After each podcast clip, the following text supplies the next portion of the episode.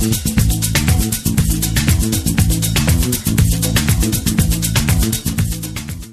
is Madeline Honig with the Dame's Quest.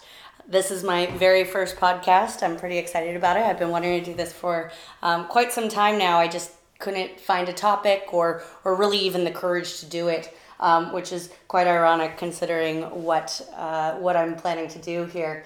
Um, so the purpose of this is I really wanted to focus specifically on travel, but as I, I looked into travel, I, I started looking into the reasons why I started traveling.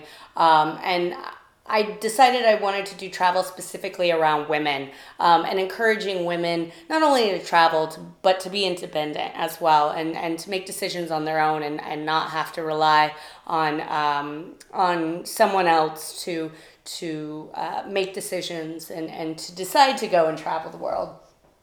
Um, so it, the whole reason I started traveling is, is I never felt like I could and, and I never had friends who uh, would go traveling with me. Um, and so one day I decided, you know what, I want to go. So I booked a trip to Spain. I told a few friends about it. Um, no one else ended up booking a ticket that said that they would go with me, uh, which was fine. So I ended up going by myself. And since then, uh, I had such a great experience there. I ended up going to Thailand and, and later Brazil and Argentina. I've also done um, a number of trips with friends as well, including China, Cuba, um, all around Europe. Um, I am not nearly done with my traveling experiences, um, and I'm quite excited uh, to continue with mine, and in that learn about other uh, other people and specifically women's experiences in traveling the world.